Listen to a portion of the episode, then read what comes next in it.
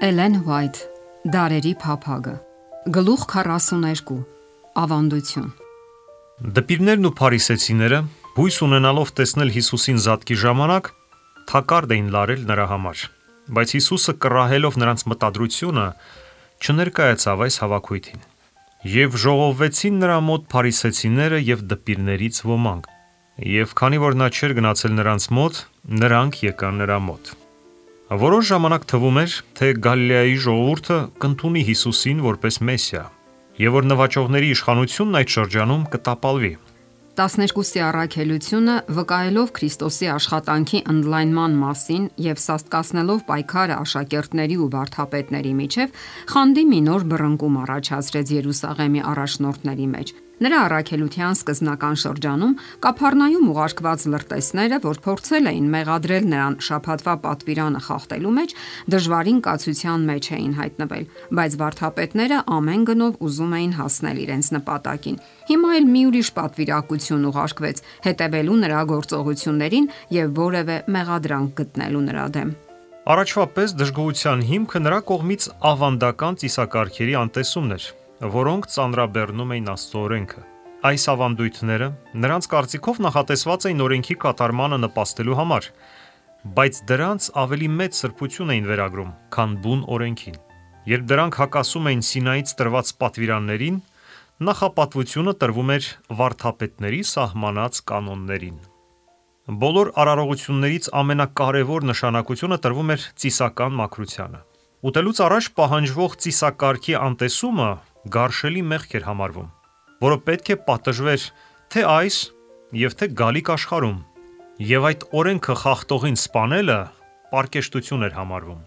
Մակրությունը վերաբերող բազմաթիվ կանոններ կային։ Մարդը իր ամբողջ կյանքի ընթացքում հազիվ թե կարողանար սովորել այդ բոլորը։ Նրանց կյանքը, ովքեր փորձում էին կատարել վարթապետների պահանջները, մի հարատև պայքար էր ծիսական սրբապղծությունների դեմ, լվացումների ու մաքրումների մի անվերջանալի շղթա։ Եվ միջ մարդիկ զբաղված էին անիմաստ խտրություններով եւ արարողություններով, որոնք Աստված չէր պահանջել, նրանց ուշադրությունը շեղվում էր նրա օրենքի վսեմ սկզբունքներից։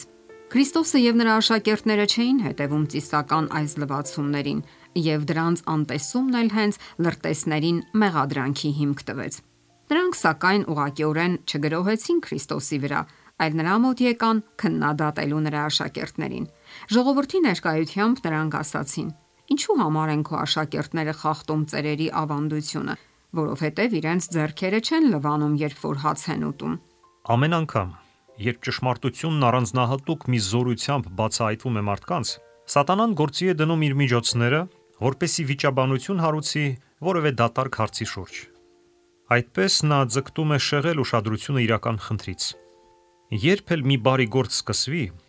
միշտ էլ գտնվում են մանրախնդիր մարդիկ, պատրաստ վիճաբանելու ձևականությունների շուրջ, որպեսի շեղեն մտքերը կենթանի իրականությունից։ Երբ որ Աստված պատրաստվում է որևէ կարևոր աշխատանք կատարել իր ժողովրդի համար, մարդիկ չպետք է ներքաշվեն անիմաստ վեճերի մեջ,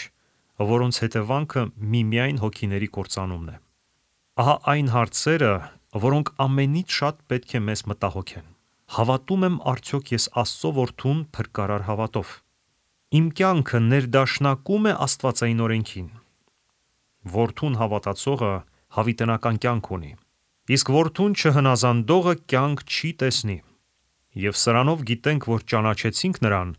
եթե նրա պատվիրանները պահենք։ Հիսուսը չփորձեց պաշտպանել իրեն կամ իր աշակերտներին։ Նա չարարկեց իր դեմ ուղված մեղադրանքներին, բայց շարունակեց ցույց տալ, թե ինչ ոգով էին լցված մարդկային դրվածքների այս մոլի պաշտպանները։ Նա մի օրինակ բերեց, ներկայացնելով այն, ինչ նրանք բազմիցս անում եւ արել էին իրեն փնտրելուց անմիջապես առաջ։ Լավ է կանարգում Աստծո պատվիրանը, ասաց նա, որ ձեր ավանդությունը պինդ պահեք, որովհետև Մովսեսն ասաց. Պատվիր քո հորը եւ քո մորը, եւ նա,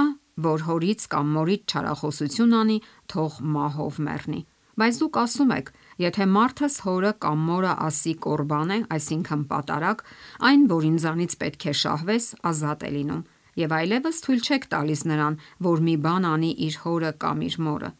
Նրանք մի կողմ էին դրել 5-րդ պատվիրանը, կարևորություն չտալով դրան, մինչդեռ մեծագույն բծախնդրությամբ պահում էին ծերերի ավանդույթները։ Նրանք սովորեցնում էին ժողովրդին, թե իրենց ունեցվածքի նվիրատվությունը տաճարին ավելի սուրբ պարտականություն է, քան նույնիսկ իրենց ծնողներին խնամելը, և թե ինչքան էլ խիստ լիներ անհրաժեշտությունը, սրբապղծություն էր հորը կամ մորը բաժին հանել նրանից, ինչ որ արդեն նվիրաբերվել էր: Անշնորհակալ որդուն բավական էր, որ մեկ անգամ իր ունեցվածքի վրա արտասաներ Կորբան բառը, նվիրաբերելով այն Աստծուն, և նա ինչպես ուզեր, կարող էր օգտագործել դա իր կյանքի ընթացքում, իսկ նրա մահից հետո այն հատկացվում էր տաճարի ծառայությանը: Այդպիսով նա և կյանքով և մահով ազատ կարող էր անարգել ու կողոպտել իր ծնողներին, Աստծո հանդեպ շինծու նվիրվածության քողի տակ: Հիսուսը երբեք ոչ խոսքով և ոչ էլ գործով չէր նվազեցնում Աստծուն զոհեր և ընծաներ մատուցելու մարդու պարտավորությունը: Քրիստոսն ինքն էր տվել տասանորդների և ընծաների վերաբերյալ օրենքի բոլոր ցուցումները: Իր երկրային կյանքի ժամանակ նա գովաբանել էր այն աղքատ կնոջը, որ տաճարի գանձարանին տվել էր իր ողջ ունեցվածքը: Բայց արտաքուստ նախանձախնդրություն ցուցաբերելով Աստծո գործում, քահանաներն ու վարդապետները ձգտում էին թաքցնել ինքնամեծարման փափագը: Ժողովուրդը խաբված էր նրանցից: Նա հեծում էր մի այնպիսի ծանր բեռան տակ, որն Աստված չէր պարտադրել: Քրիստոսի աշակերտներն անգամ լիովին ազատ չէին նախնիների նախապաշարումներից և այն լծից, որ նրանց վրա էին դրել վարդապետները: Հիմա բացահայտելով այդ ուսուցիչների իսկական ոգին, Հիսուսը փորձում էր ավանդույթների գերությունից ազատել բոլոր նրանց, ովքեր իրոք ուզում էին ծառայել Աստծուն: Կեղծավորնե՛ր, ասաց նա, լավ մարգարեացավ ձեր մասին Եսայան ասելով. Այս ժողովուրդը իր բերանով է մոտենում ինձ և շրթունքներով է ինձ պատվում, բայց իրենց սիրտը ինձանից հեռացած ու ջոկված է: Զուր տեղն են պաշտում ինձ, վարդապետություններ սովորեցնելով, որ մարդկանց պատվերներ են: Այս խոսքերով Քրիստոսը դատապարտեց փարիսեցիության ողջ համակարգը: Նա հայտարարեց, որ իրենց պահանջները վեր դասելով աստվածային պատվիրաններից, վարդապետները իրենց իսկ Աստծուց ավելի բարձր էին դասում: Երուսաղեմից եկած պատվիրակները ցասումով լցվեցին: Նրանք չկարողացան մեղադրել Քրիստոսին Սինայից տրված օրենքի խախտման մեջ, որովհետև նա պաշտպանում էր այն իրենց ավանդույթներից: Օրենքի վեհ սկզբունքները, որոնք նա ներկայացրեց, կտրուկ տարբերվում էին մարդկային սին պատվիրաններից: Նախ բազմությանը, իսկ հետո իր աշակերտներին Հիսուսը ավելի մանրամասն բացատրեց, որ պղծությունը ոչ թե դրսից է գալիս, այլ ներսից: Մաքրությունն ու պղծությունը վերաբերում են միայն սրտին: Ոչ թե մարդու կողմից հորինված ծիսակարգերի անտեսումն է պղծում հոգին, այլ չար արարքը, չար խոսքը, չար միտքը և Աստծո օրենքի ոտնահարումը: